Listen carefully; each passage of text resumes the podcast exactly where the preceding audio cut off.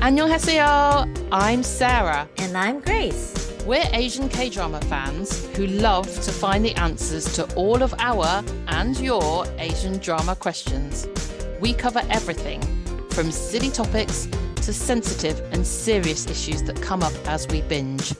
We'll also share some Korean and Chinese language tips, as well as our own experiences as diaspora Asians living in the UK and US. Join us as we delve into the details and context of the dramas that we all love. This podcast was originally recorded and published on our sister pod, Afternoona Delight, before we became a fully fledged podcast of our own.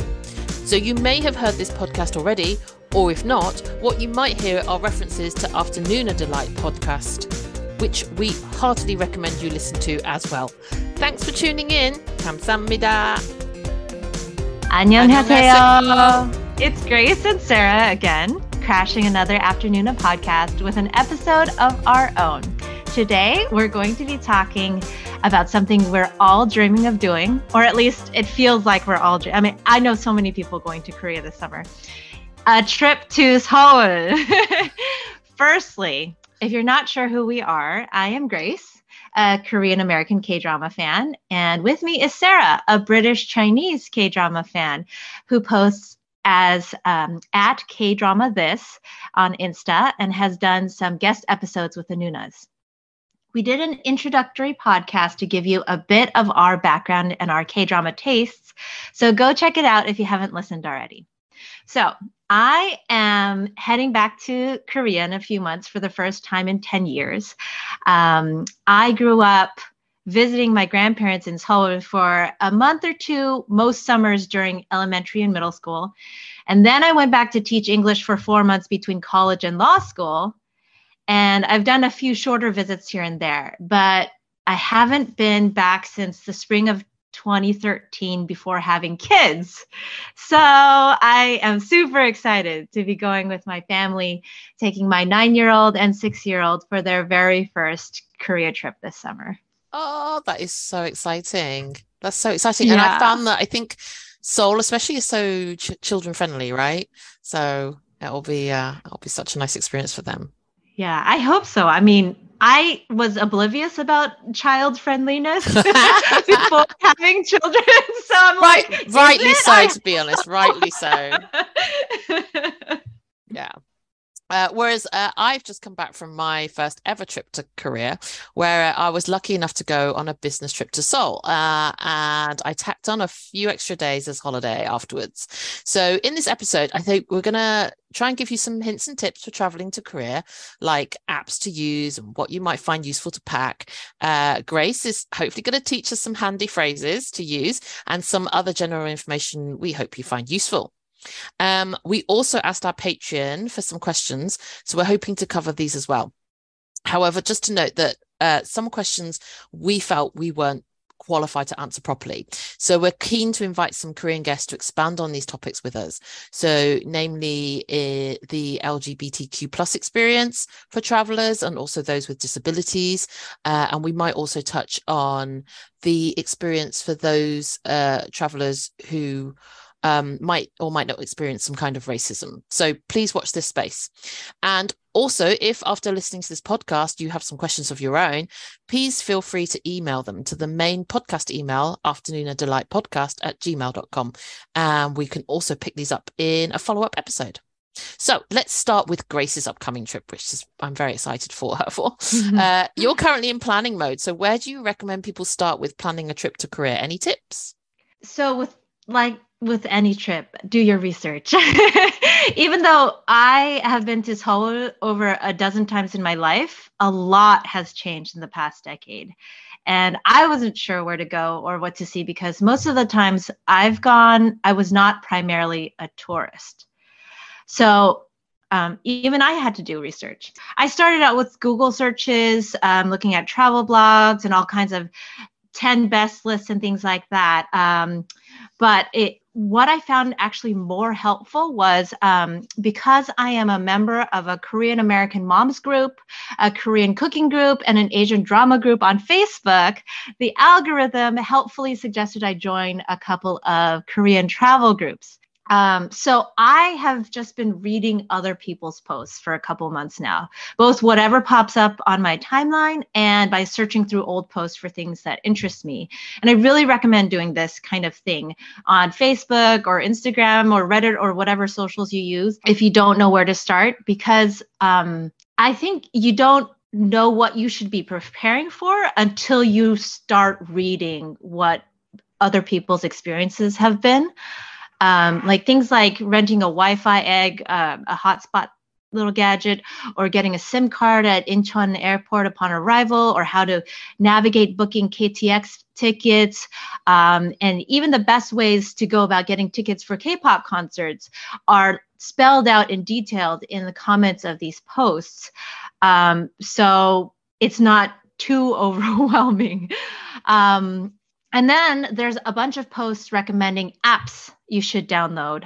Um, and, you know, when I last went in 2013, that was not really even a thing um, as far as I knew. Um, but before I share the recommendations I found on Facebook for apps, um, Sarah, do you have any tips um, for apps you found helpful on your trip, like actual experience? Oh, so just to say, we will put in the show notes uh, the apps and the Facebook sites and things that we recommend uh, in the show notes so that you don't have to kind of, if you're listening to this in the car, worry about trying to remember uh, all the things that we're kind of recommending. So for me, uh, obviously, I was only there for a short amount of time, so I didn't download a ton of apps, but the ones I recommend are Naver, which is a map app. So um, for those of you who don't know, Google Maps doesn't work very well in South Korea. And I think my understanding of this, and Grace, correct me if I'm wrong, is that obviously, because technically North Korea and South Korea are still technically at war. Um, so things like maps and uh, satellite imaging and things are, are sensitive uh, topics for South Korea. So Naver is a obviously an indigenous Korean app. Um, so their maps are the most easy to use. Like Google literally uh, you can find out where where places are on Google, but you won't be able to navigate very easily. Um, but Naver is really extensive. It has really good navigations to walk, take public transport, and drive, as well as you know recommendations for places to go. Uh, and it has it a version in English as well, so you don't have to worry. So when you first see it, you're like, ah, I can't read, so I can't read Korean. Uh, if you're in Seoul, it's likely you're going to use the subway. So I found the Subway Korea app a must. There are signs in English everywhere, but the directions of the line are usually shown as both the end destination and the next stop. So you kind of need to work out which direction you want to go to. And the app has a journey planner and the subway map, as well as times of the next train and when it's going to come. So I was I was using that all the time whenever I was on the subway because mm. the subway system is massive.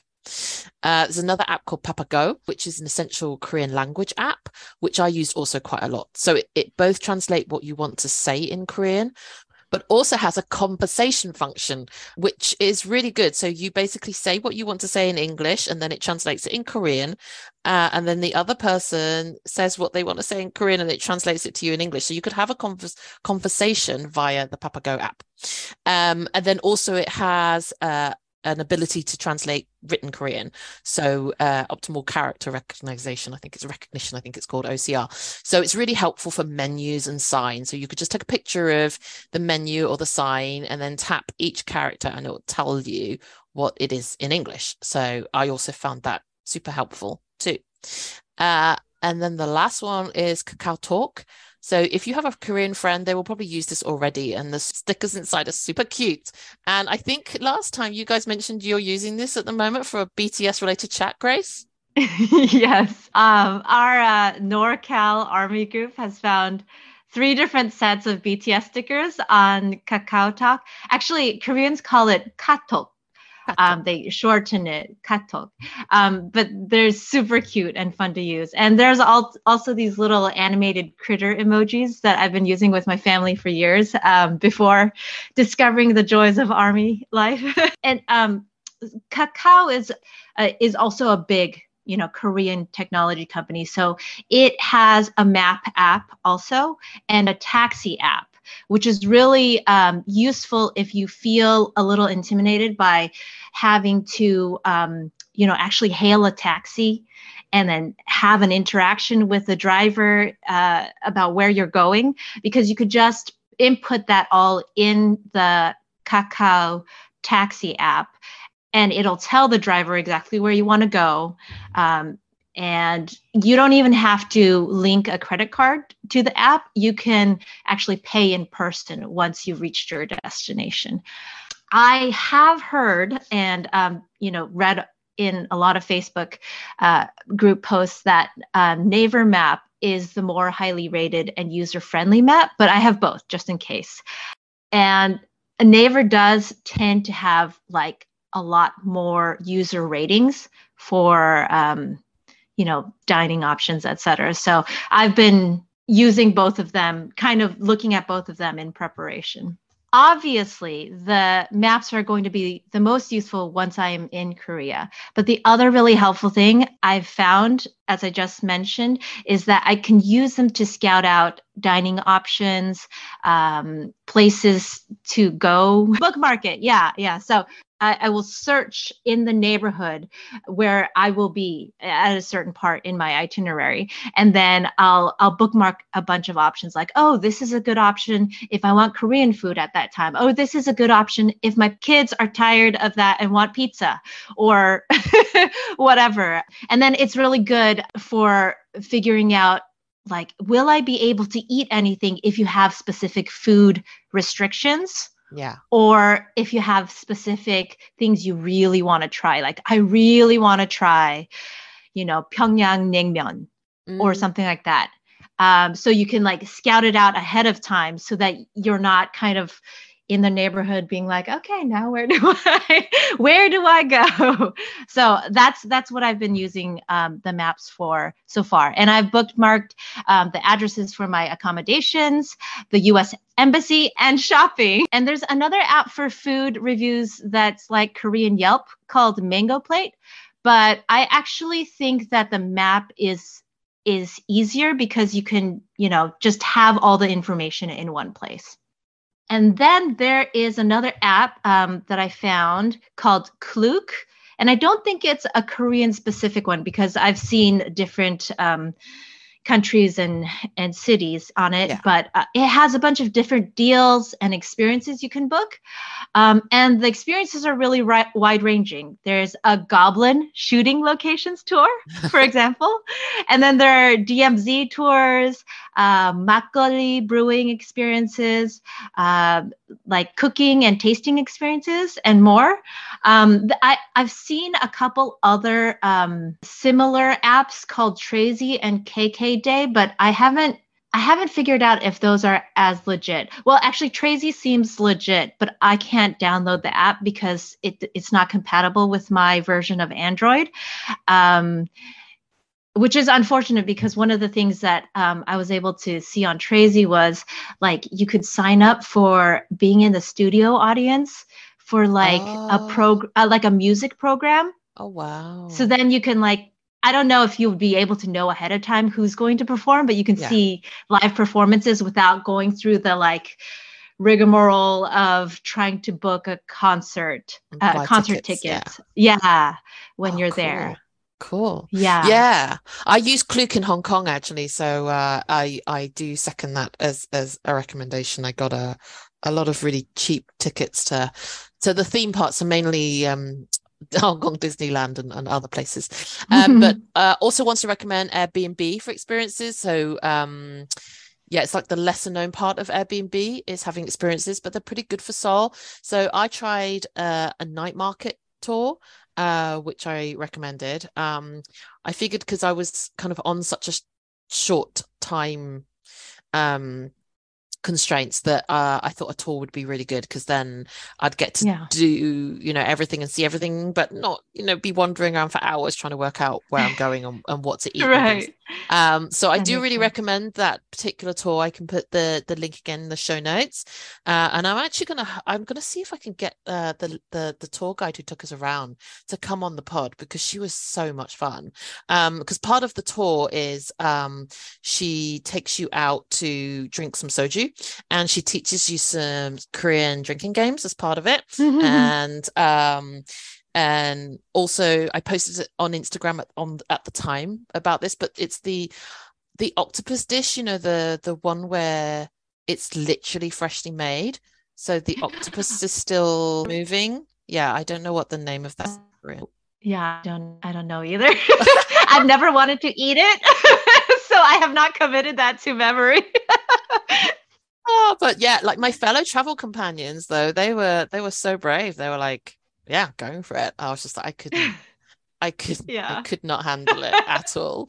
Um, yes, I wouldn't be able to either. No but uh yeah so we got to try but and, and also the pro of doing the tour was that she kind of she'd bought she'd buy like one dish or two dishes and then we'd all share a little bit because the other problem with night markets um is that there's so much food and you want to try it all but by the time you've ordered a portion of this and a portion of that and a portion of something else you're like full and you can't eat anymore right so right. because every portion is shared between the five or six people that were on the tour it meant that you have got enough room to try a little bit of everything everything. Um, so by the that end of the, the end of the time, it's not so bad. And she cuts the queues as well. So like this is massive, massive queue for this kind of like frozen, not frozen, sorry, deep fried donut thing at the end.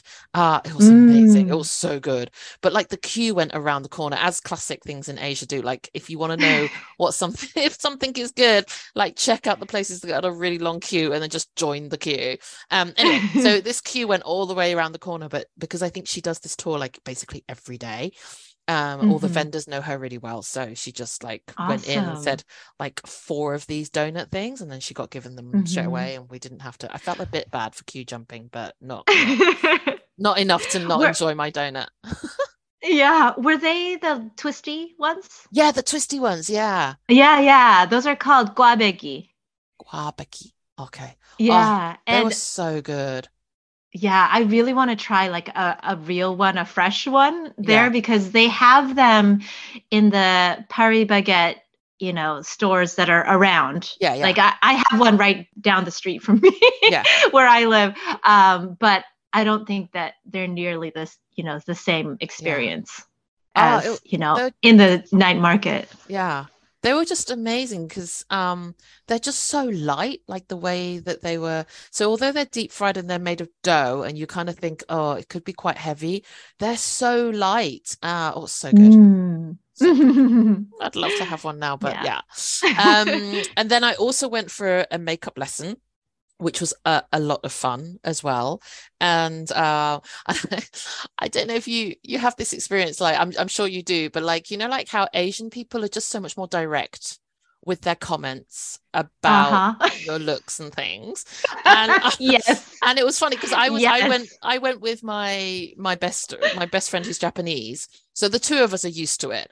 Um, but i did think this might be a bit of a disconcerting experience for like a westerner because she's like your skin is very dry and you don't look after it very well do you? And i'm like yeah you're right. Oh, you're right on both of those counts. And she's like because because you're getting old. I was like yeah that's true. I will I will also take that. You need to do X, Y, Z. I mean, she obviously meant it all in a, you know, she was doing it in a kind of like, this is the advice you need because this is the stage of life you're at.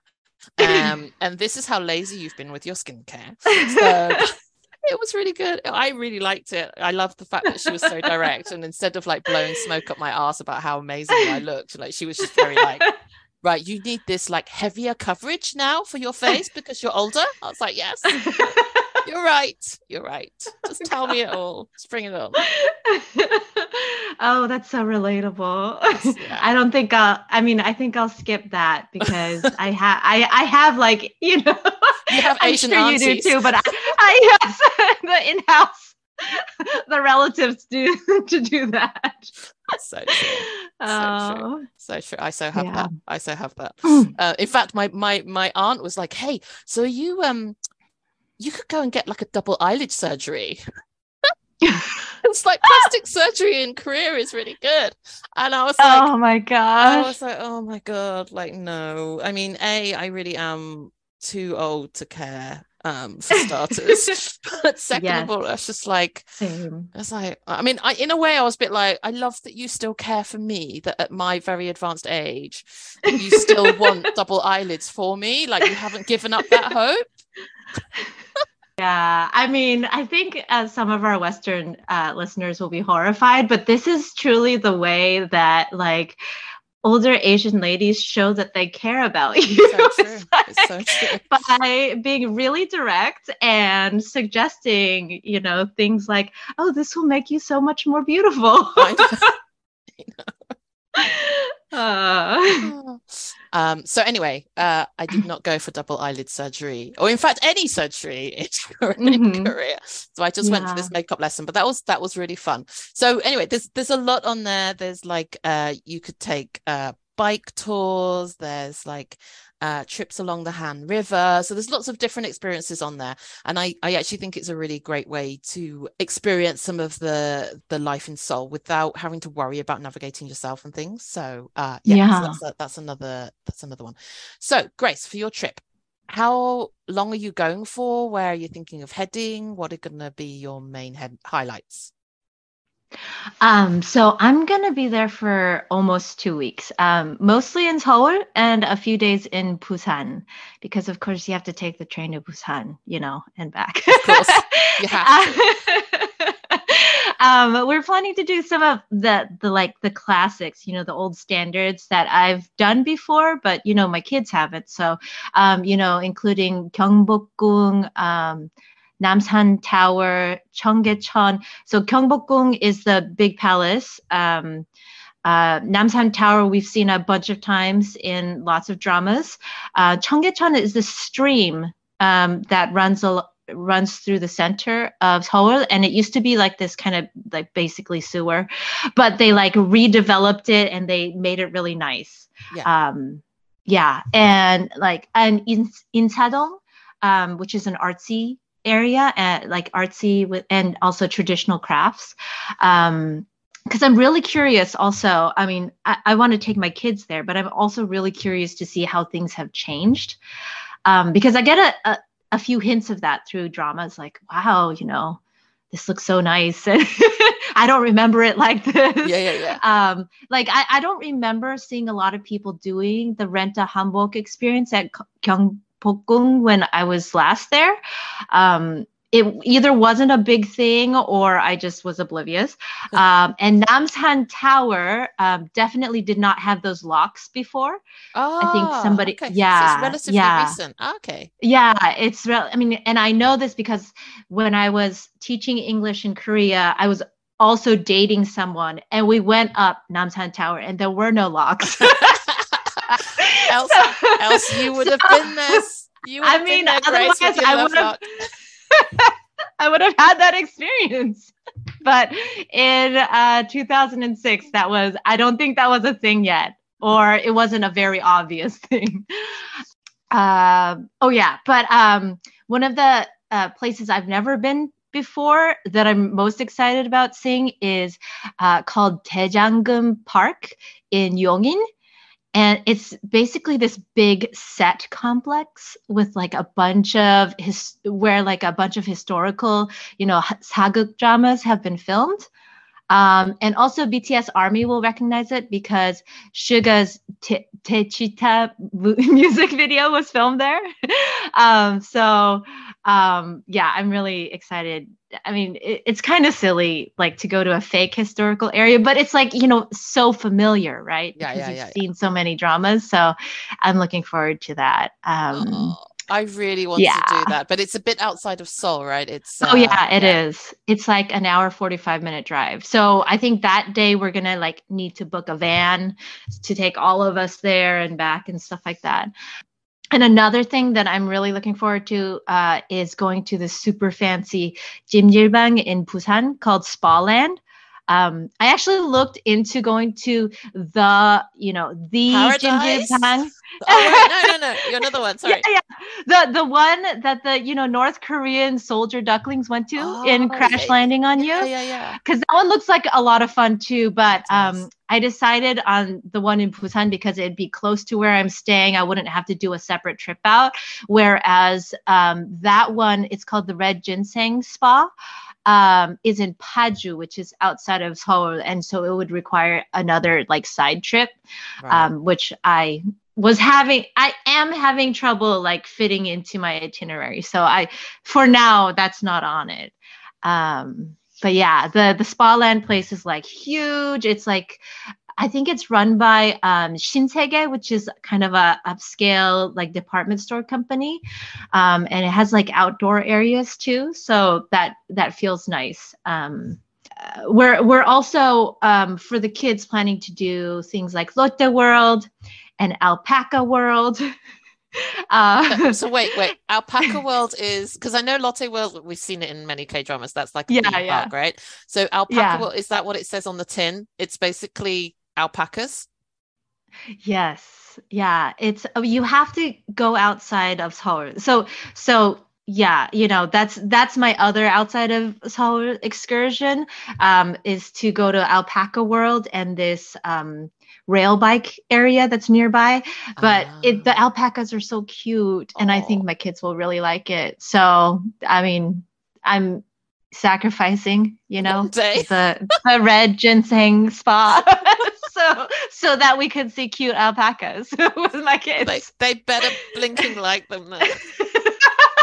they better no i'm i'm kidding i would love them too Yeah, alpacas So. are very cute.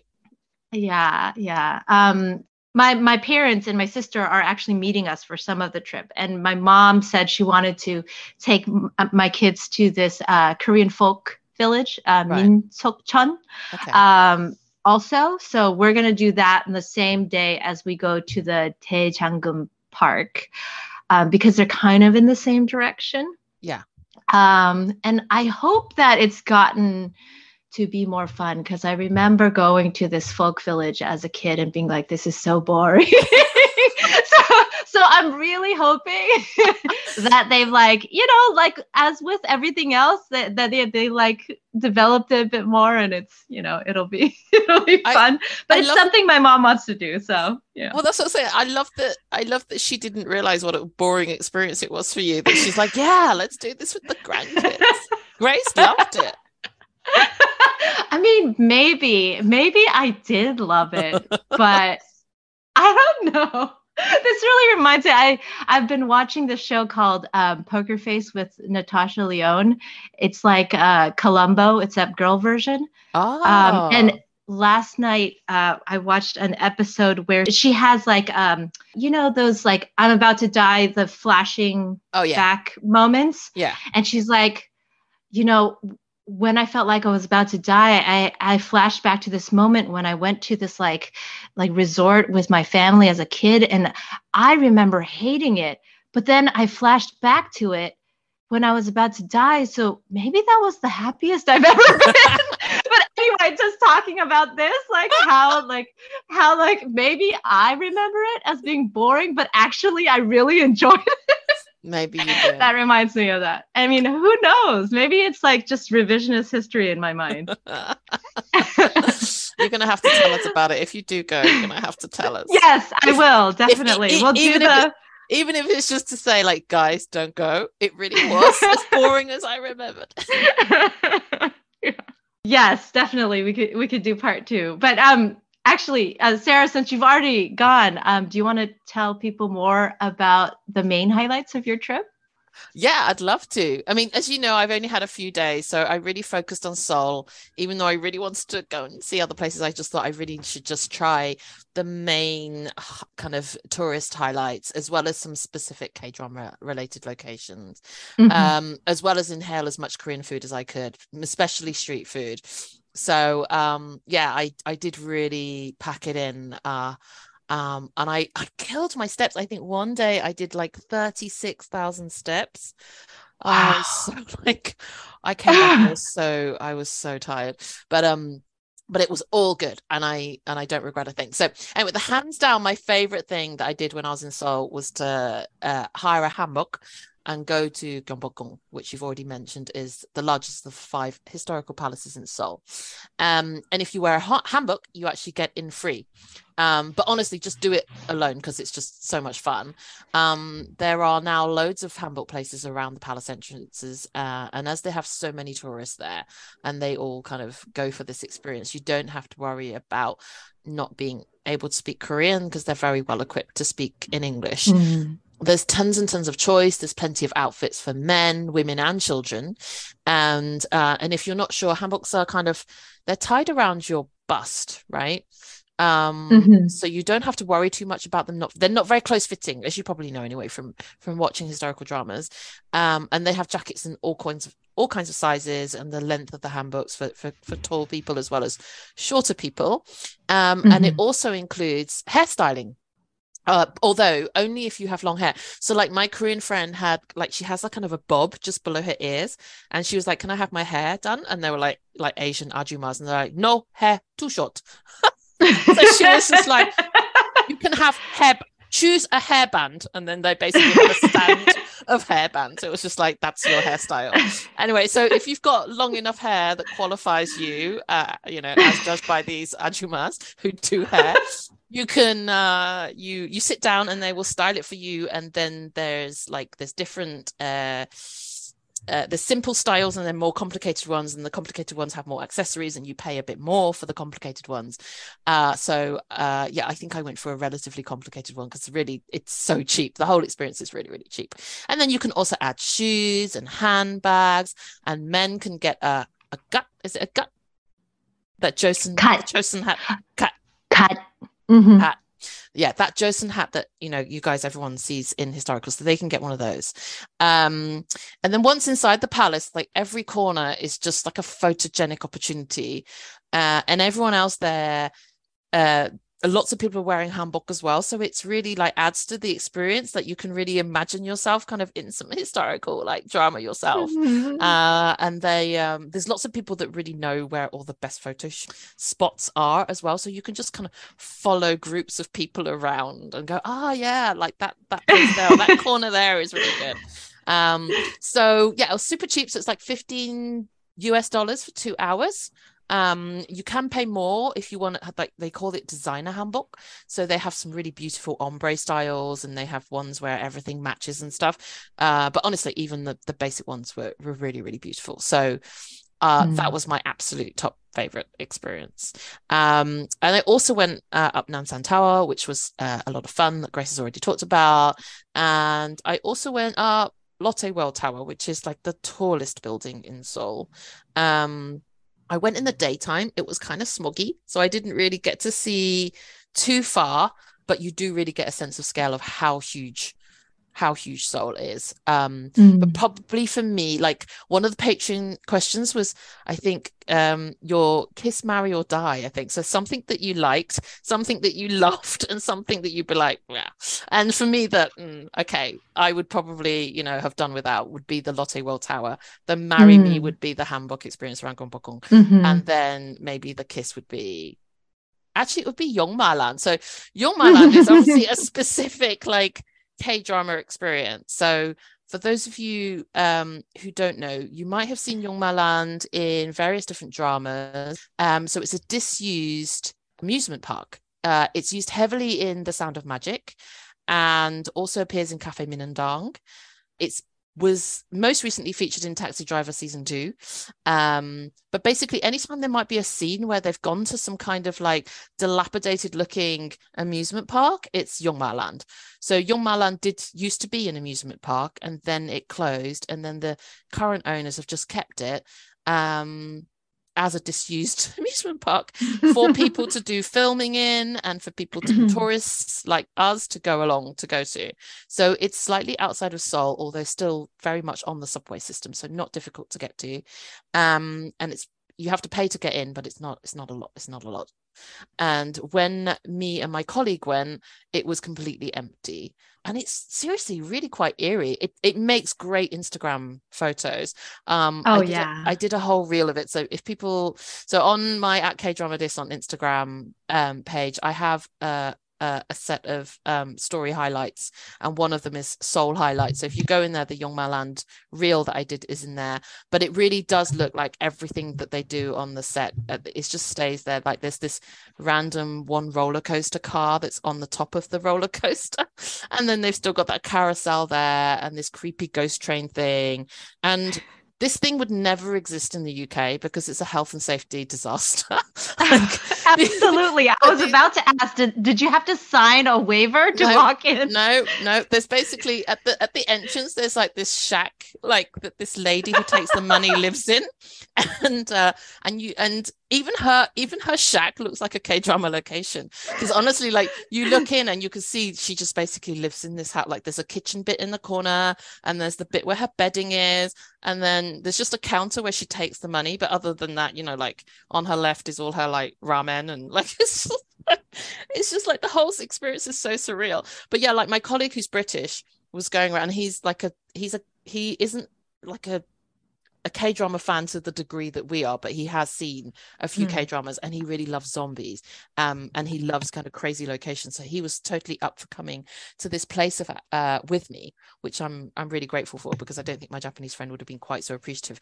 Anyway, so he was climbing around all these places in Yongmaland um he was just like saying this, this just would not this would just not exist in the UK like this this is like these rickety old steps and like no safety guard rails and no one's supervising you. Like we just we were the only people there on a you know on a random Tuesday afternoon in Seoul and in November. And um yeah we had the place for ourselves. We were just walking around. No one no one cares.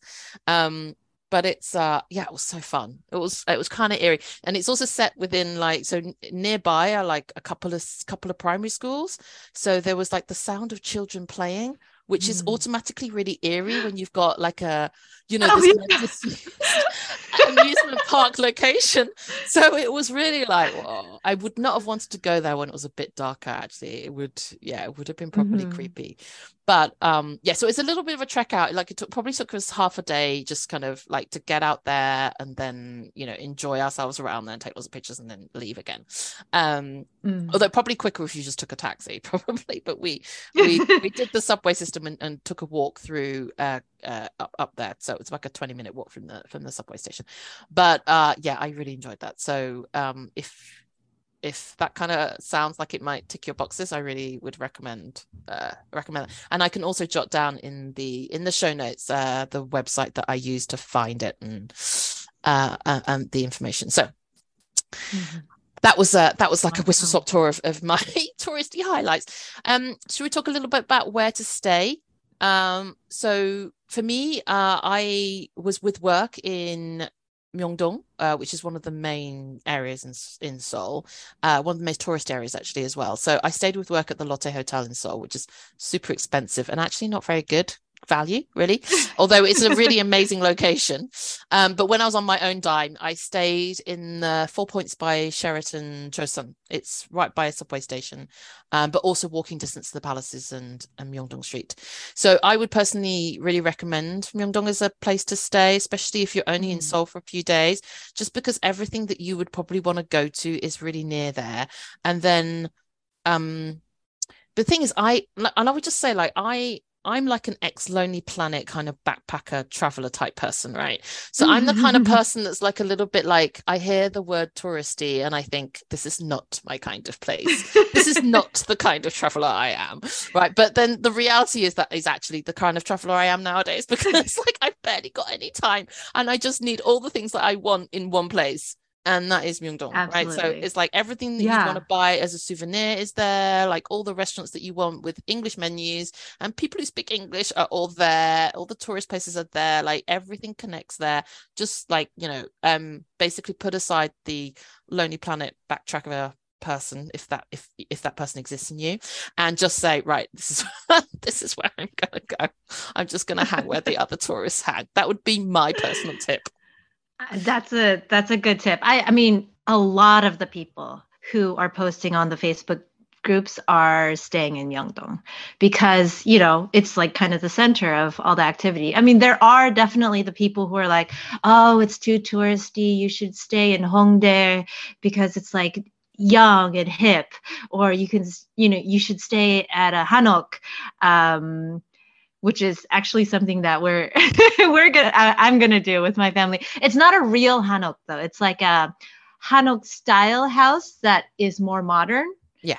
And has air conditioning, uh-huh. which is very important for visiting Seoul in, in the summer. It is very important. So that that was a priority. But um, so we're staying in that um, Airbnb Hanok style house in Chongno near the Blue House um, at first. Yes. And then we're going to go to Busan for a few days um, and stay at a resort just because we thought, oh, it's the beach, you know, treat ourselves. You have to. like you have to. Yeah. and then we're going to come back and stay at another Airbnb in like an apartment in Gangnam. So um, I'm, I mean, fingers crossed because like my experiences mostly in Korea have been staying at a relative's house. Yeah. So so this is this is very new for me so i you know fingers crossed that you know, because Airbnbs can be sometimes misleading. so I'm just hoping I chose well. um, That'd be great. Well, we'll we'll find out, won't we? So we can have Grace's recommendations or not of right, right. So I was thinking actually, just for people who aren't sure what a hanok is, could you just explain a little bit about what oh? Oh yes.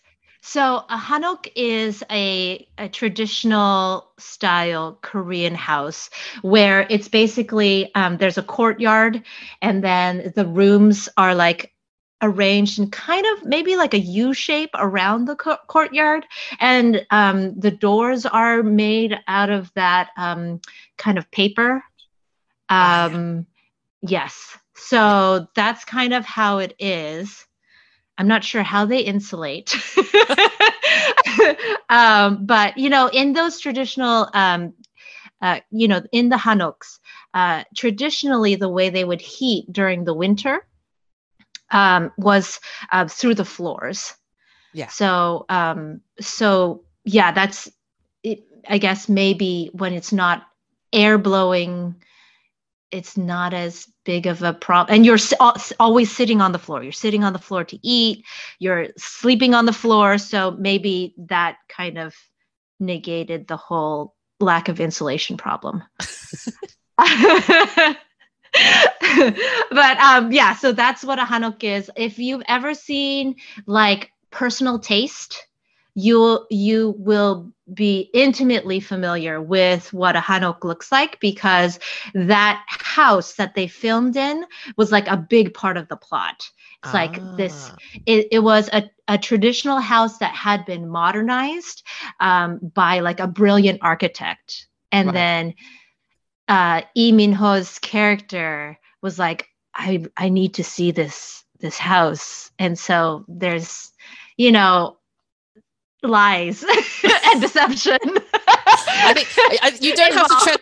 I don't think you have to tread so carefully because this is this is the drama that uh, I think Amy watched obviously oh, because oh, yes. she was a big um Lee Min-ho fan, and so she was like, "But yes. I don't," because he he it's, pretends. It's, I be, do not recommend this drama either. gay, right? He pretends to be yes. gay, but he's not actually. He pretends gay. to, yeah. Mm-hmm. It's, it's it's it's problematic. highly problematic. But anyway, if you want to see a Hanok, they feature it very prominently in that in that drama. Yeah. I mean, and they're all in the historicals also. Yeah. But you know, like you would see a, a more kind of modern, modern version of it. Yeah, yeah, yeah. And, in that and, one. And John knows where actually Bukchon Hanok, Hanok village is as well, right? So that's kind of an area. Uh, it's an area that yes. I visited um, that has so it's a tourist attraction. So the, the the whole area there is full of like more traditional hanoks, which are a lot of them are open up now as cafes and places that you can mm-hmm. visit. And it's really it's really nice. It's really chilled, um, really really pretty. Um, yeah, and yeah, even though it's touristy, it's not like packed full of people, kind of you know peering at yes. people's houses and taking pictures and stuff. so yeah, it's also uh, a, a nice place to visit too. Mm-hmm. Yeah, and um, yeah. So I'm staying on the opposite side of Gyeongbokgung from there because Bukchon is on the let's see the east of uh, Gyeongbokgung, and then I'm going to stay on the other side, um, closer to where the Blue House is, because the ah. Blue House is just behind and to, slightly to the west of Gyeongbokgung. And so. sorry for those for those who don't know what the Blue House is, what is the Blue House? Oh, the Blue House is the official presidential residence, which usually is not open to the public because presidents are living there and it's not like the White House where they like just have a specific tour and you can go past and the, the living areas are separate but um, in korea they hadn't had it open but the way that I heard it was that the pre- current president's wife I I think she uh, she is a practitioner of shamanism, and something about the blue house was unlucky. So Ah, so they don't live there. or there. ill ill omened, ill Right. omened. So they don't live there. So they've actually opened it up to the public right now. Oh, I Yeah. see. Ah, I love that. I love that. That's like a that's quite K drama, isn't it? Like the president's wife has a shaman who has said, "You can't live here." Mhm. Cool. Right. So, uh, travel and getting around. Um, so uh, I always find public transport in Asian cities are just so great. Um, and I'm speaking as somebody who lives in a country like outside of London. Public transport is bad. It's not. It's not reliable, and it's super expensive. Um, but in Seoul, uh, it was really easy uh, to get around with the subway. Um, surprisingly for me, taxis are so cheap, so cheap. Um, Mhm. so uh, I did go around on the subway a lot, but then I did my 36,000 steps. And then, like the rest of the days, I took a lot more taxis because I was like, I can't do, I can't do 36,000 steps every day. don't every blame day. you. Um, so Mhm. yeah, uh, for me, taxis were really good. Um, and then you're taking the train to Busan, as you said. Yes.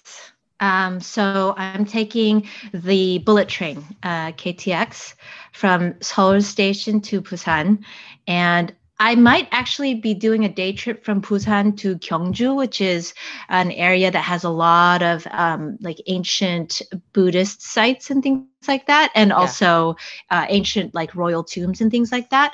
Um, I may be. It's like in my itinerary right now, but once we're at the beach, we might be like, let's just chill. So I don't know.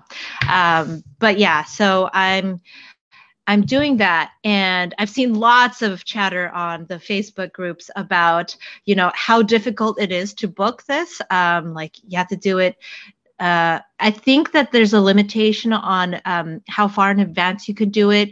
Um, if you use the English version of the app, they assign you seats randomly. So then you have to like back out of it and then try again and back out of it and try again until you get the seats you want.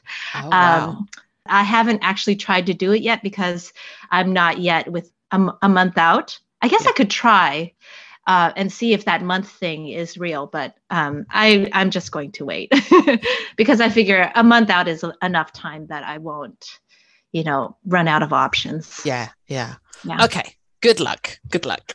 yes. Right. So, Korean language section. Yay. So, we had uh, this last time in our introductory podcast.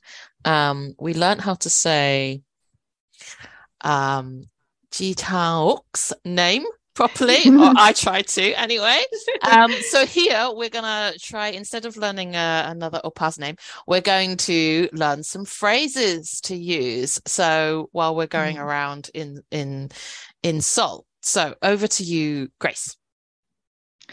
Okay, so um, of course the very basic basic is 안녕하세요, hello uh, in a in a polite way, and 감사합니다, which is thank you in a polite way. These are your friends uh, because you know, uh, like at the very baseline, I think you know, traveling to a foreign country, you always want to be able to say hello and thank you um, in the in the native language.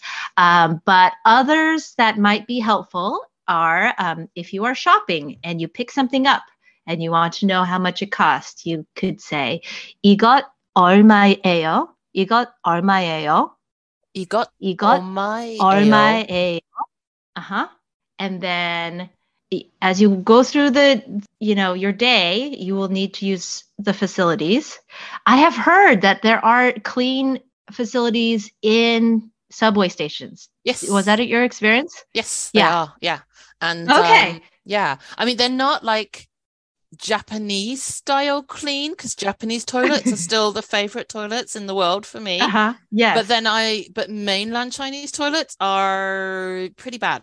So I think for me, they are like, um, not as good as Japanese, but still good, A- acceptable. acceptable. Yeah, definitely. yes. So, but if you aren't in a subway station and you need to go, um, 화장실 어디예요? is where is the bathroom? Oh, Ordeal. Right. Hey, so do you know what? Um, one of those words that I know because it's Chinese. So um, the Mandarin for bathroom is 化妆室. Whoa. Yeah. It actually stands. That's awesome. For, yeah. So I don't know if you know the Chinese characters for it, but the Chinese characters are hua no. which means to make up room. Uh-huh. So it's not even actually a bathroom; it's like a posh room. So this is the makeup room. 化妆. Yes. I mean, that's the same Yeah. in Korean. So amazing. Hwajang is like cosmetics. Yeah, So you are asking for the basically the room. powder room. the powder room. the, exactly. the yeah, yeah, that's the posh the word, makeup yeah, yeah. room. Yeah.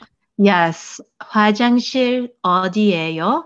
Oh, dear. is where is the bathroom?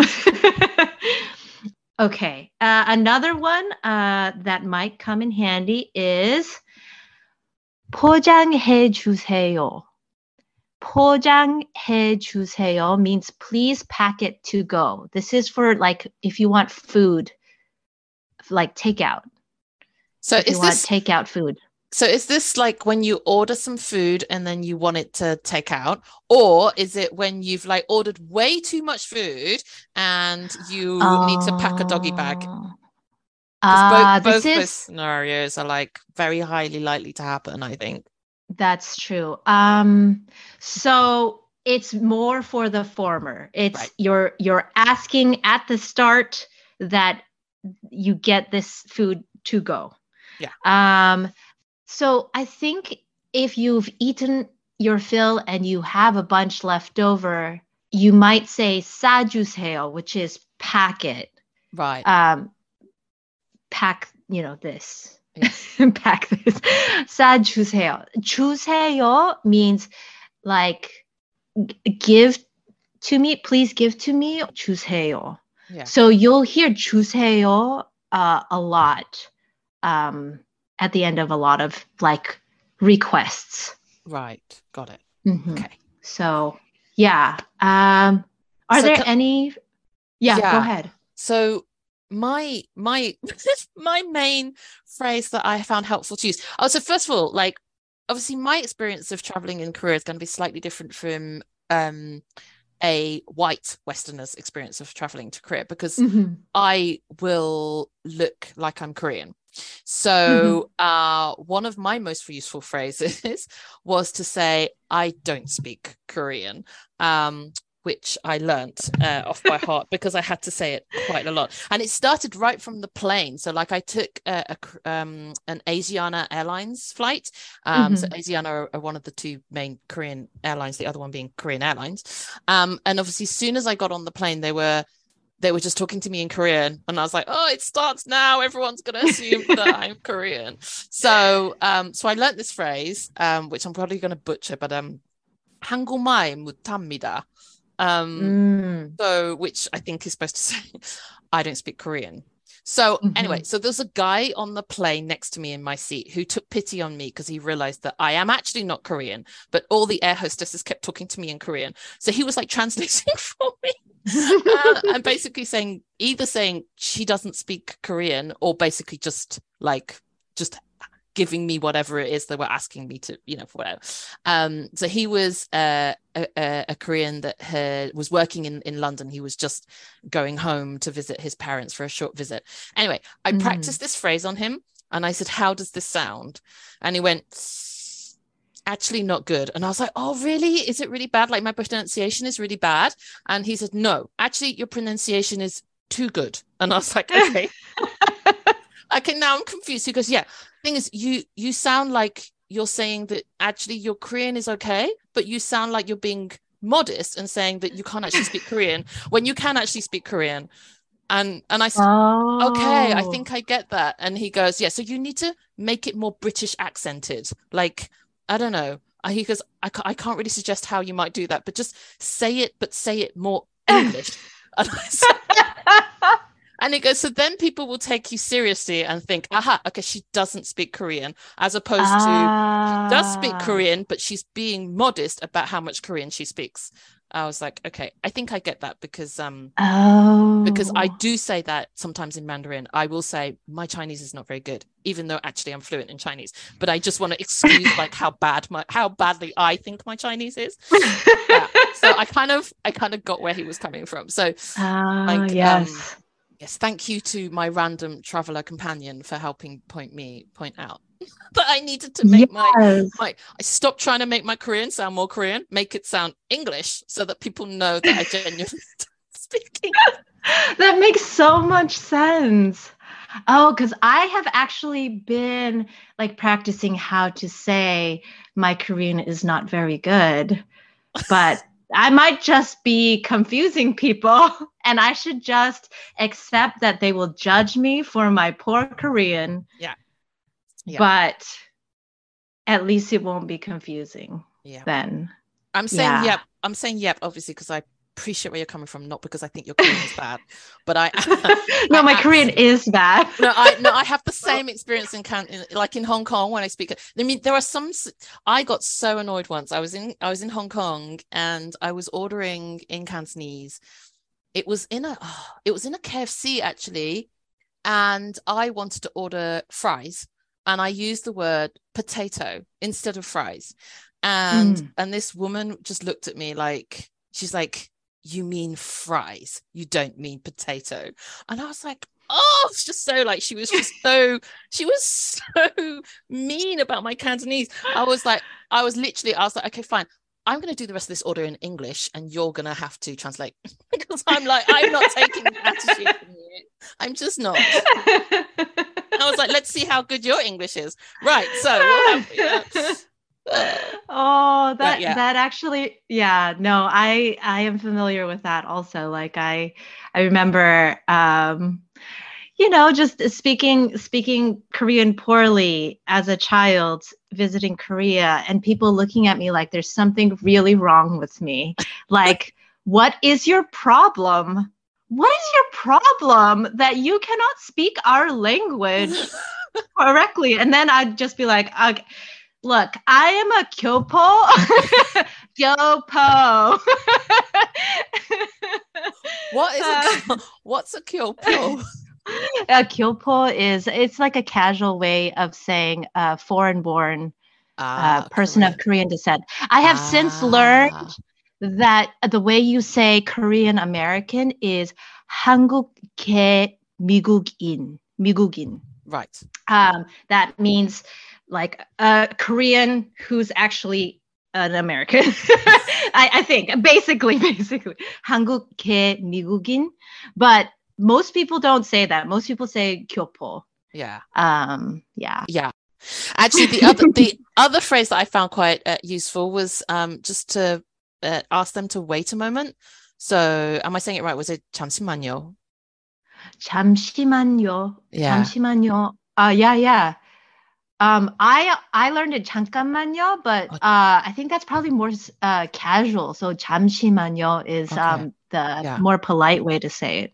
So that's what I would usually say to the taxi driver while he was talking at me in Korean, and I was struggling to open my Papago app to to say to find the Korean for what I needed to say. So I was like Chemsi manual, Chemsi mm-hmm. manual, and then like and then find the app and then show him my phone, and then yeah. Mm-hmm. So that's uh, yeah. that was another useful phrase, just to just to give them give like have them give you some time before you can like yeah. find it is what you need.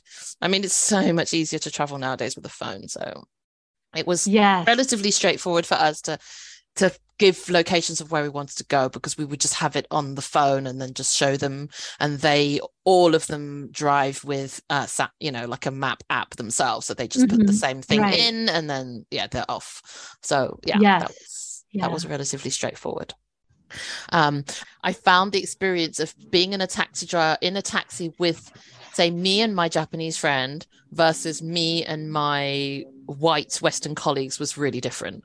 So um we found quite i don't know whether we just chanced upon them or something but we had some really funny um korean taxi drivers um in the cars with us when i was with my white western colleagues. Like one of them literally like he he just asked us you know where we came from uh, which is often, by the way, the first question that, that people ask. I find like in any taxi, whether it's in China or, or where or Japan. Um, anyway, um, so then we said we were from England. He just, bur- we said we were from the UK, and then he burst into uh, our national anthem, uh, and he could actually sing more words than, a, than I could. Like he knew it off by heart. wow, that's I was- amazing. I was so impressed.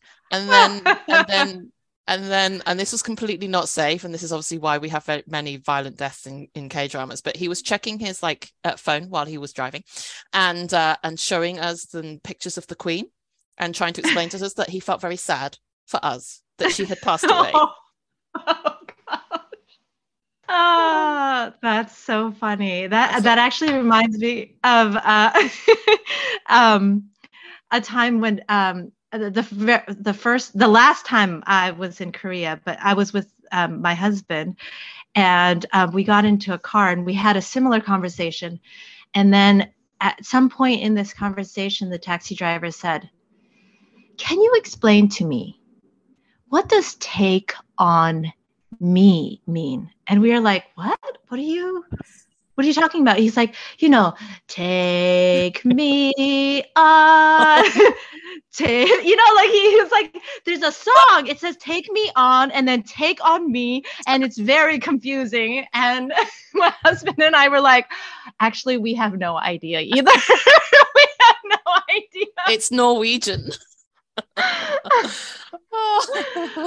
But yeah, I mean, I guess you have to have a kind of an outgoing personality to be a like A a happy driver, cab yeah. driver. So Yeah. true. It's so true. you want to meet people, you want to talk to, yeah. you know, strangers. That I mean, that would not be the job for me. no. So No, I, I more power I- to them. yeah, I'm not great at either driving all day or making small talk. That generally taxi driver is a career that um yeah, would be the bottom of my Mhm. wish list. And and how um often or how common was it that um you would uh, randomly interact with people who did speak a bit of English? Well, so this is where I th- yeah, this is where I think uh, white Western travelers will, or, or rather non-Asian looking travelers might have a advantage because you evidently, you know, people will look at you and go, ah, yeah, yeah, yeah, I'm, I'm probably not going to be able to speak Korean to you. So when I was with my my colleague, um, obviously everybody kept speaking to me in Korean, assuming that I was his travel like guide slash translator slash you know native like right. and I'd be like, no, I don't know anything more than he does. Um, so sometimes actually in some shops, I was like, I'm just going to send you in because otherwise they're going to talk at me, uh, whereas they're going to try at least maybe to speak English with you. so um, yeah, so he he often got people speaking English to him. Actually, I Okay. think, I think uh, a lot of people, especially in Myeongdong, were used to speaking to foreigners in English, um, and other Uh-huh. younger people wanted to practice their English and things. So I think um, those who don't look Asian will uh, have a have an experience of of, of that. Um, whereas I, I definitely had people just assume that I could speak Korean. Um, yeah. Okay, that makes a lot of sense. And actually, it backs up. I had a conversation recently with a friend of mine, uh, and we were talking about traveling to Korea, and he was worried about because he's learning Korean, and and you know he's Italian American, but uh, he, and he was worried about like, oh, you know, are are they going to look down on my pronunciation? Are they not going to be able to understand anything I'm saying? And I was like, don't worry No. you, your face will tell them like they shouldn't expect like like perfect korean and they'll love that you're trying so hard. Oh yeah, definitely, definitely. it's yeah it's when they look at my face and my korean isn't perfect that they're like what is going on? What's yeah, wrong yeah, yeah, yeah. Yeah, you'll what's have that yeah you'll have that thing like i have this thing. Yeah yeah exactly that. Like i was with like my my western colleagues in china and they were speaking like really quite broken chinese. I mean you know kudos for them for trying but they'd speak their broken chinese and then these chinese people were like wow your chinese is so good just so good. And then my western colleagues were like is it? And i'm just like no it obviously it's not. In my head anyway i was like I wasn't i wasn't that rude. Um but i just thought no obviously not. And then i'd say my bit which was more fluent and they'd be like your chinese is so bad. You really need to improve your chinese. I'm like brilliant. This is this is just yeah the double standard. Yeah. So that. So that. Right. So shopping. I wanted to talk a little bit about this. I mean, obviously, like Korea is a shopping paradise. Um, and on the whole, I mean, I live in London, so it's all relative. I mean, I don't live in London, so I live in the UK, but I lived in London for like yeah, 15 years. So it's all relative. Mm-hmm. But I found Seoul relatively inexpensive. Um, the travel Mm-hmm. was inexpensive, the food was inexpensive, and uh, things to buy were, were pretty on par, probably with what I found in the UK, if not cheaper. So, Mhm. specifically about K drama and K pop uh, merchandise, I just wanted to bring up. So, I had read in similar to you, I had kind of looked at other people's trying to travel comments and stuff. And there was this one person that had put posters, uh, photos up of uh, shop selling K drama things. And then somebody else asked, like, oh, where did you find this shop? And she's like, oh, they're everywhere. Um, so I kind of went to Seoul thinking they were genuinely everywhere, but they're not everywhere, right? They are Mhm. K drama, especially. I think K pop, you can definitely find more stuff, but K drama is not everywhere. It's just from from my experience, there might have been like pockets of where there were some more, but for me, it was really just in Myeongdong, and actually specifically in the underground mall at Myeongdong Station, which is uh, a, Mhm. quite a long mall that runs like the length of effectively Euljiro Street. Um, but the bit Mhm. around Myeongdong Station itself, there are a few uh, stores there, and they sell both K drama and K pop stuff. So that's the only place I found um, places to Mm. buy. So if you're looking specifically for that kind of merchandise, those are the shops that yeah, that's the kind of where you need to go. Um, Yeah. But generally, also the other things that I wanted to buy uh, from Korea were skincare things. Um, I went to this really cute earring shop where they replicate a lot of the K drama earrings. So they actually have Mhm. pictures of like lots of pictures of Park Min Young in all her, you know, various rom coms because she she has good she has really good earring game, like really good earring game. And they've replicated all these earrings and then you can just buy them. Um, and that's in Myeongdong too. Um, and yeah, uh, like uh, cute souvenirs for, for to take home for the kids, like cute car- cartoon characters and things like that. They were all in Myeongdong. So Mhm. basically for me, I got all the souvenirs that I needed uh, uh, from from there. Socks, socks everywhere. Like socks are huge in Korea. Um, so lots and lots and lots and lots of uh, stores that sell socks, and socks were a good, really cheap as well, like one one pound or like a, Mhm. a little over US dollars um, for a pair of socks. So really good, cheap souvenirs. yeah. What about you, Grace? Um, well, I'm not um, much of a shopper, but um, I do want to get some souvenirs. So, it, I mean, it's it's good to know that the K drama and K pop stuff is mostly in Myeongdong.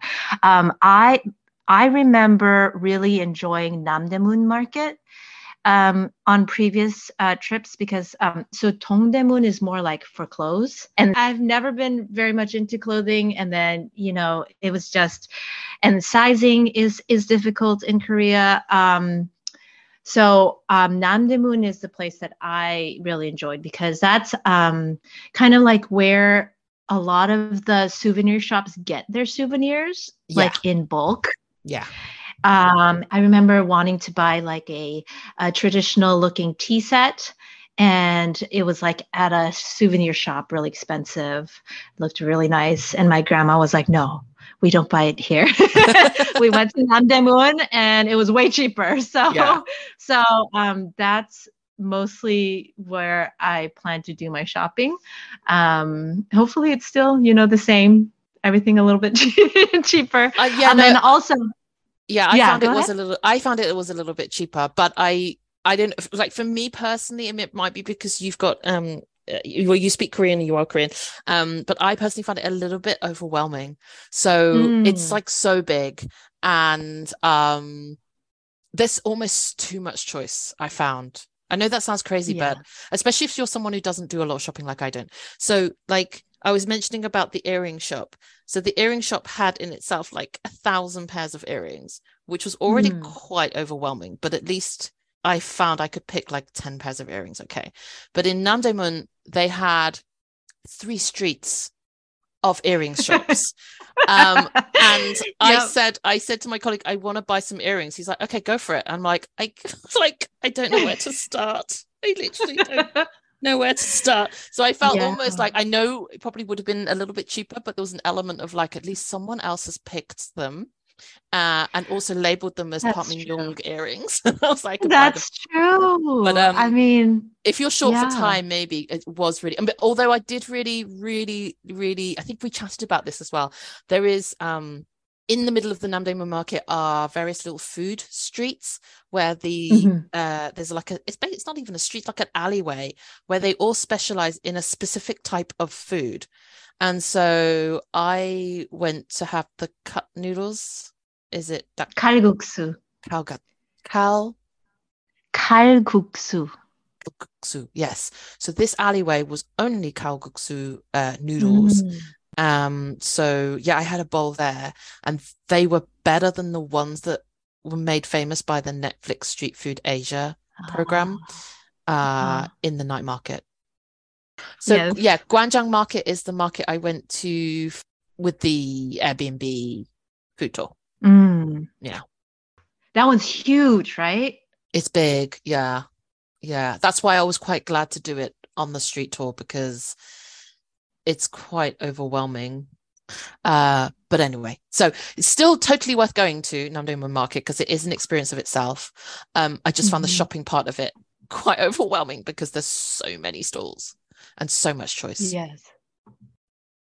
Uh, so if you're going back to blankets, Oh, I never knew about Korean blanket. Please tell us about Korean blanket. I love blankets. um, no, they, well, I'm not sure where you can reliably get these because I've gotten them at Namdaemun Market before. Uh, but I really like the light Korean blankets for the summertime. They're um, they've just got a very thin, soft cotton outside and like a bit of a fluff inside Right. and I'm sure you've seen them on dramas. Like the way that Koreans make their beds is interesting. It's like sheet and then a, a blanket and then Yeah. another blanket and then and and then it's like you wash the whole blanket. But anyway, these blankets um We- I think that uh, they're at Namdaemun Market. Um my husband calls them cloud blankets because they're just really soft and light. Yeah, they're comforting. I I want one now. Right. Yeah. So, um, K-pop. Do you want to tell us a little bit about what you found out research-wise about K-pop? Because I I did not. I am not really a K-pop fan. So, with my limited time, I didn't do anything K-pop related. Um so I am a K-pop fan, but I am, you know, I'm kind of baby army. I I'm not like like Army, all army. in my whole life uh, is army um not yet i mean i it, that's not really my personality also so i'm gonna be like more like an amy army, Amy, Army, Amy, style Army, yeah. um person um but yeah so everything i've read so far about trying to go to k-pop concerts in korea has seemed a bit overwhelming Yeah. so um given that it's like kind of first first time back in a long time traveling with family a lot to coordinate i'm thinking i'm going to skip it this time. Yeah. um but i am going to try to go to jimin's dad's cafe in busan Yeah. called uh, it's called magnate. Um it seems really like a low key low pressure way to feel like some army love and connection. So that's that's going to be my k-pop stop um but for people who have like the energy and time and commitment i i really commend you and support that and you know like there's lots of information if you like join these groups or if you go on reddit um i bet there's like huge reddits on this also um um, so you definitely have to be a member of like the group's fan club, like uh, like official army member, or you know official stay or whatever. If you um, are a Stray Kids person, and then you follow them on all the socials so you won't miss any of the announcements. And then you need to get a Korean SIM card so you can have an in-country phone number to be able to buy the tickets when they become available. Um, and I'm not uh, an expert at all. This is all from Facebook. I just want to give a sense of like the steps Yeah. that you would need to follow to to get maybe to get tickets. Even then, it's not like a guarantee. As I'm sure, um, you know, all the K-pop fans out there are aware of. It's not a guarantee. Um, but yeah, so it's um, it's a lot. So you know, cheering on anyone who's going to do that. But I, for this trip, am not. Yeah, I think that's fair. I think that's fair. I mean, I would yeah. say, by the way, that a Korean SIM card is pretty uh mandatory anyway for your trip um mm-hmm. my colleague didn't bother to get one because he'd read that there's wi-fi everywhere um which is kind of true but kind of not uh, and either way, if you're stuck in the middle of the street, like in between Wi-Fi spots, then you're kind of stuck, right? And it's so cheap. So I really recommend that you do it, and you can get it at the airport because the stands mm-hmm. there. Everybody speaks English, and it's just you've got it like from the get-go, and you don't have to worry about getting to your hotel and then not being able to get onto data to look up, you know, this, that, and the other. So um, right. get, get a Korean SIM at the at the airport. Okay, so I also wanted to just cover briefly food because food was one of my main things that I really wanted to do a lot of in Korea. Um, and oh my God, there were so many options. But first of all, before we get to food, can I just say, like, Koreans really love their coffee, right? I mean, like, I thought I knew as a K drama fan how much they love their coffee because they're always ordering Americanos. Um, but honestly, I, and also, like, I, you know, I live in Europe, right? We are a pretty big coffee culture country, you know, countries as, well that I've traveled in. But in in Seoul, I was just amazed by how many coffee shops there were, and they were full. Right, they were they had proper business. But you could go down a street and like every other shop was a cafe. Um, mm-hmm. and they have obviously the chain. So Starbucks is pretty big. I found in Korea, like way bigger in Seoul than it is in the UK um, and other Korean coffee chains, but also loads and loads of really, really lovely boutiquey, artsy, mm-hmm. you know, really differently themed cafes. So the Korean cafe culture seems to be, was it as huge when you were there last? No, it wasn't. It wasn't as big when I was there last. Although maybe it's a thing that I didn't notice because I I have never been a huge coffee drinker, but I think it really has developed a lot since then.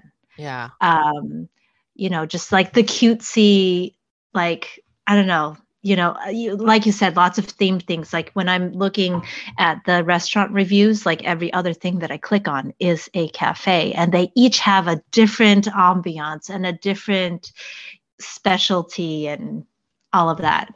So I think uh, if you like coffee or if you like cafes, this is really going to be a nice thing to wander around visiting all the different cute cafes yeah definitely i felt like i didn't have enough time to do that this trip but that's certainly because i'm not i don't really drink alcohol so um i think it's a really good alternative way of spending your mm-hmm. time drinking a beverage instead like have that enjoy the cafe culture instead so yeah. food um so one thing I did find was, uh, and I think this has been common in traveler threads as well, that the food uh, portions in Korean restaurants are often quite big because they're for groups uh, that you order order like you go together with you know friends or family. So if you're solo traveling, you might struggle to obviously finish a portion of food that's for two or three people um, and potentially have a little bit less choice. Um, what would you what would mm-hmm. you say to that? Yeah, and um, actually, uh, did you ever experience? Um, someone telling you that you couldn't dine alone in their in their establishment because I, that yeah. is a thing oh really i didn't because i didn't yes. travel i didn't actually have any meals alone i was lucky enough to always be with oh. either my ah. friend or my colleagues yeah um, so one of the things that i uh, think is helpful to know is that all of the big um, department stores have huge food halls yeah. at the bottom so, like, if you are traveling alone, and most of the time, you know, you won't have a problem, but there will be restaurants that will turn you away because they don't serve just one. You can say that, you know, uh, you can say that you uh, will order two two persons worth of food, um, but even then, you might have trouble um, because they. It's also a culture that like like leftover food is kind of like wasting food is yeah. kind of a no-no also so that that is uh that is trouble but um yeah, the department stores always have really yummy f- food options in in the basements. Um, there's like a grocery store and then lots of like booths of different foods. Yeah. Um, yeah, so that I think that's a good um, option for solo travelers. Yeah.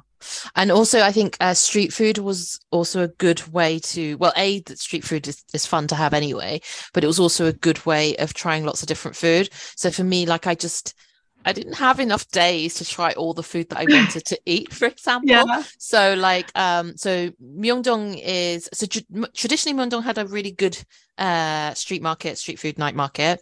Uh it all just died away during lockdown. So if you read some of the older threads it will say that Myeongdong's dead and there's nothing there anymore, but actually it started up again. So I was there Mm. November 2022 um and it was definitely you could see that a lot of stores had moved out but you see lots of new stores beginning to move in. Um, Mhm. And the night market there was pretty active, uh, and there was a really good choice. So uh, again, for me, because I was on such a short time frame, it was a really good way of me trying. Like uh, there was pork belly on a stick. I got you know plenty of chances to have tteokbokki and the fish cake skewers. Uh, they also had like seafood and fried chicken. So then you didn't have to go to a specific restaurant that did all this different food. You could kind of just try a little bit of everything along the street. Um, and the one in Myeongdong, all the signs and stuff for the food were all in English as well as in Korean. So it was really um, kind of traveler friendly. That's awesome. Um, uh, also, I just realized, you know, um, Naver uh, could be useful for solo travelers, you know, to scout out, you know, these dining options ahead of time. Because I remember reading something about how there's actually like a s- uh, a dedicated search button that has like a picture of like onigiri, um, like triangle, uh, the you know the triangle rice Rice. Yeah, balls. uh, thing. um, so, uh, so it says honbap on it, which means solo eater. ah, okay. So you can actually, I think, filter in Naver Maps um, for restaurants that will s- specifically serve solo eaters. Um, and if you go to a barbecue restaurant, you could just say uh, 2인분 uh, 시킬게요, which is I will order two persons worth. If they want to say, oh no, we don't serve just one person. Yeah. And that uh, on all of the posts that seems to work for barbecue restaurants because the the meat portions aren't as big as like if you go to like you know a pudejjigae place Yeah, it's like a huge thing of stew yeah, um, so like you saying you're gonna order, you know, enough for two people is like okay, but you're not gonna eat that. yeah, but yeah, yeah. apparently for like barbecue places, because the the meat portions aren't as big, they're like okay, you can you can buy two and eat it. yeah, Um, yeah. so Um, and then obviously also there's night markets, which is like street food. But then the other thing that I think is an experience to try is to eat at convenience store because that's like yes, like culturally because I mean we just don't have them in the UK. We do not have 7-Elevens or convenience stores that are open 24 hours. And we certainly don't have the ones that stock all of this kind of convenience food that um, Korean convenience stores stock. So I think there's Yeah. definitely an experience of, you know, buying your pre-packaged processed sausage and your pre-packaged processed kimbap and your um yeah all the meals that you can heat up in the microwave there and all the different type of ramen and the hot water you can pour so i think all of that is definitely an experience and obviously very accessible for solo travelers yes, and it's a it's a quintessential you know K drama experience. Also. That's- that's- that too yeah. Um right uh, the other topic i wanted to mention just briefly just because i found it not as straightforward as perhaps i was assuming it would be which is money and cash. Um so whereas lots and lots of places take credit cards uh, it is obviously always handy and useful to have some money. So but not all atms take foreign credit cards uh debit cards rather so you need to find ones that uh have the words global ATM on them, uh, and they're generally in the bigger bigger banks. So I got a, a load out at the airport um, because obviously all the ATMs there are, are global. Um, and then when I ran out of that cash in Seoul, I yeah I, I looked for the bigger banks um, that had the global ATMs mm-hmm. in them. Um, and then the other thing that I found surprising, so I don't know how uh, common it is in the US for you guys to be using um, contactless payment methods and things, but in the UK, it's now like I can pretty much get around just with my watch and just pay on either my watch or my phone without getting my card out. Um, and I mm. assumed that in Seoul that would be really easy too because they're so technologically advanced. But actually, it wasn't common at all. So uh, I had to physically pull out my card, um, and they didn't generally have contactless. Um, but then they had kind of the contactless experience in that, like, you just stick the card in the reader, you don't sign, you don't put a pin in they don't care. So they don't even do any checks. It's up to a certain amount. So i think the it's similar to contactless. Like in the uk you can now do contactless up to 100 pounds. Um so i don't think it's as high as that for for korea but up to a certain amount they don't really check. Uh, over a certain amount mm-hmm. they'll make you sign. But um yeah i haven't physically gotten out a credit card uh, a, a credit card and had to sign for it for quite a long time. So that was uh that was something that i was surprised about. Yeah. Um, I live in Silicon Valley, but I regularly still pull out my credit card. so, I mean, it might be me being kind of a boomer uh, also uh, when it comes to technology and not like really understanding how this contactless stuff happens. So uh, that might just be my preference. And people who live around me might be thinking, Grace, you're just, you know, you're just clueless. but this is this is normal for me. So I, I, I guess I will feel right at home. You'll feel right at home. Yeah. I think I think for us, well, we were kind of going contactless anyway, but then I think the COVID thing just sped it all up. So I think uh, I think uh, for European countries anyway, it's it's probably a bit more. Ah, that makes sense a bit more um a bit more popular these days. Right. Yeah. So then we had some uh, other questions from Patreon members because uh, we put a thread up in the Patreon. Um, so there was a question about uh, K drama sites. Um, so Grace has already mentioned Klook as, as having some K drama tours, um, but the other website that I found really helpful was Korean Drama Land. Uh, so KoreanDramaland.com, and it has uh, both uh, locations that you can search and also K dramas that you can search. So you could, for example, if you're really into, uh, uh, let's pick Amy's favorite, so Goblin, then you could find all of the Goblin filming locations all listed out on this website. Or you could have it the other way, which happened to me actually. I was walking past a coffee shop, which is called Mauritius Brown, near uh, one of the women's universities and I was like, "Oh my god, this! I so know this location. Like, I know this is in a K drama, but I can't for the life of me remember which Yumi one it was."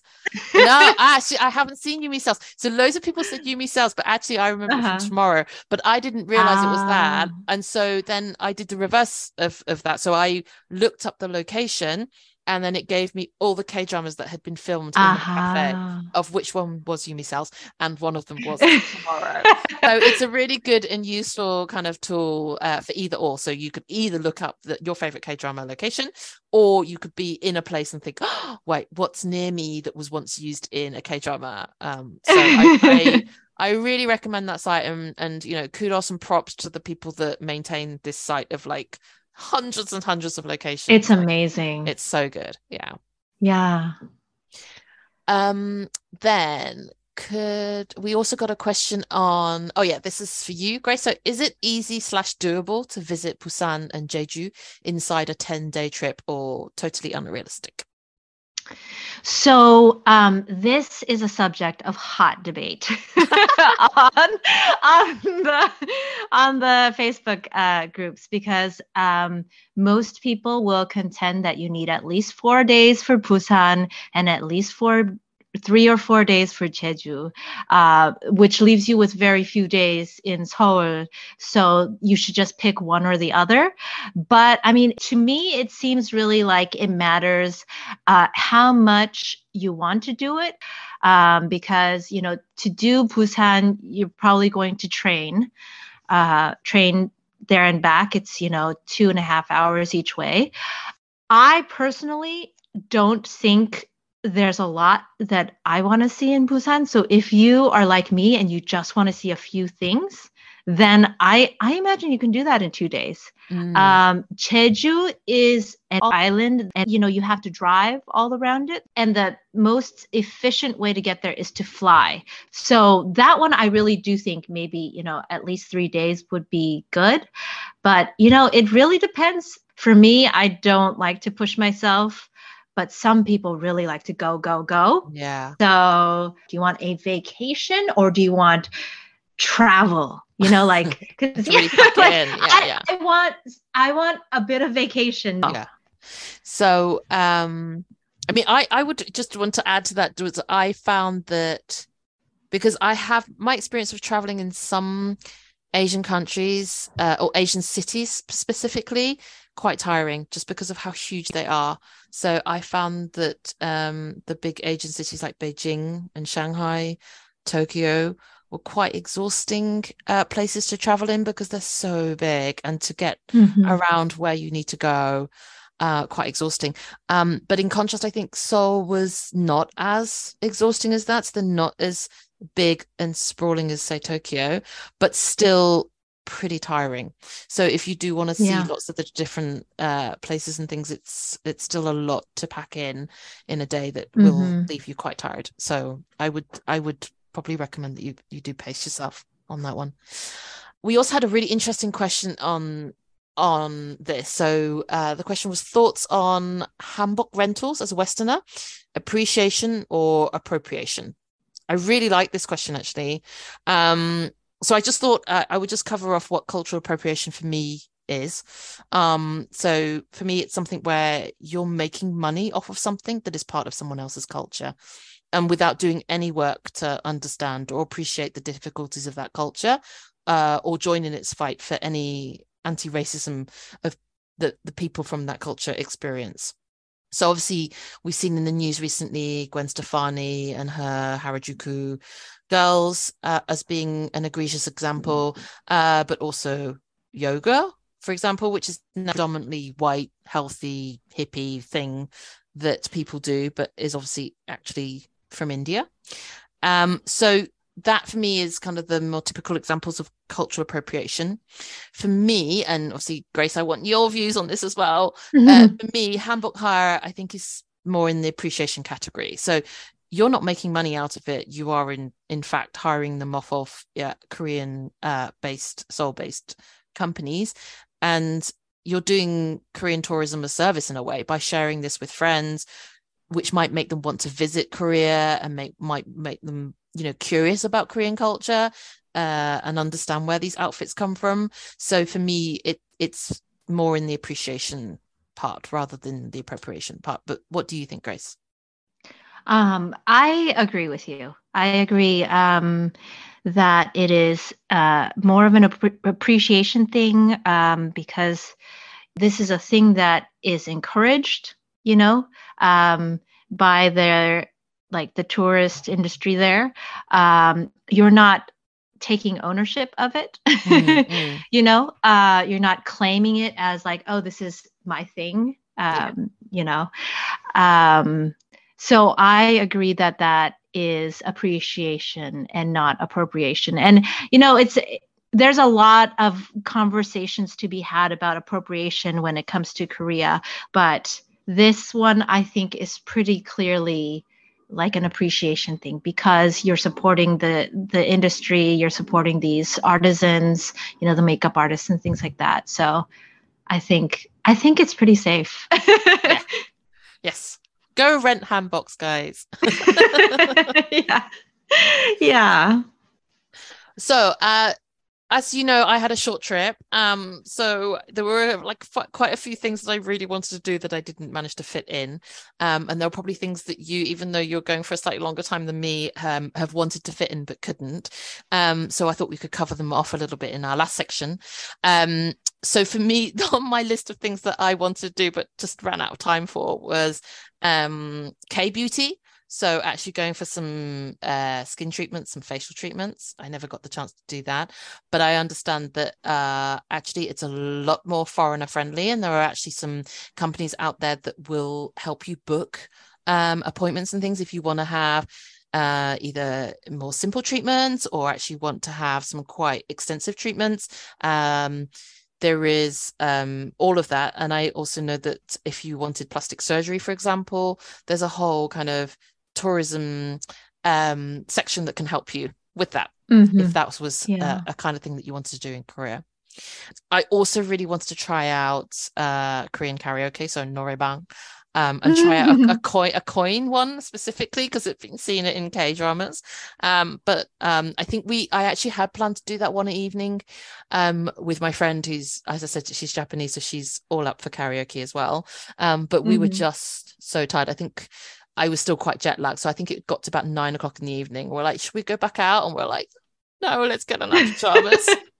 so yeah i kind yeah. of yeah i kind of ran out of steam um and then i never made it to a gym bang to a to a sauna spa thing and put my hair up in princess leia towel buns I really wanted to do that. Uh, I mentioned that I didn't have enough time for cafes, but also I really wanted to try. Um, and again, I'm probably going to mangle the pronunciation of this, but the beer tents, the Pojangmacha beer mm. tents, the Pojangmacha. Pojang Matcha. Yes. Mhm. I never I I actually saw some uh near my hotel and I was like, oh, I really want to go, but I think we were rushing to go and do something else. And so I said, oh, we'll go back another time, but we never actually did. Um, Mm, but for me, that's like such a quintessential K-drama thing. Um, absolutely. so I really want to go and do that. Uh, yeah, then my husband wants to do that too. oh, he does. Oh, you guys should totally yeah. Well, if you're tra- because you're traveling with family, you have kind of inbuilt babysitting, right? For at least, you know, for for part of it, yes. part of it, yeah. we're gonna have to do that. Take some pictures. oh yeah, do it, do it, do it. That'd be so cool. That'd be so cool. And then obviously for me, getting outside of Seoul as well uh, and seeing more of the rest of Korea. Um, what about you, Grace? Were the things that you really wanted to do that you couldn't fit in to your plan this time? Um, well, I actually really wanted to go to Seoraksan, which is one of the mountains, uh, one of the famous mountains near the East Sea, and Sokcho, um, which is a beach town there. But it was really difficult to um, like book accommodations, and so because we we wanted to for that part we wanted to stay at like hotels Mm. um, instead of Airbnbs. So so then, but like I had a conversation with a, a Korean woman who works at the Sokcho Resort uh, for Lotte, um, and we like kind of figured it out between her little bit of English and my little bit of Korean.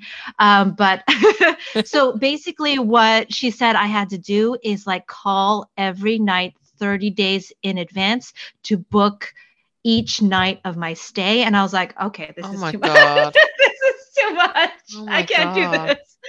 Um and she's like and even then you might not get the room because uh, for the members of the resort there's priority. So they get to try to book like 60 days in advance instead of 30 days. And so i was like okay this it just seems like too much stress.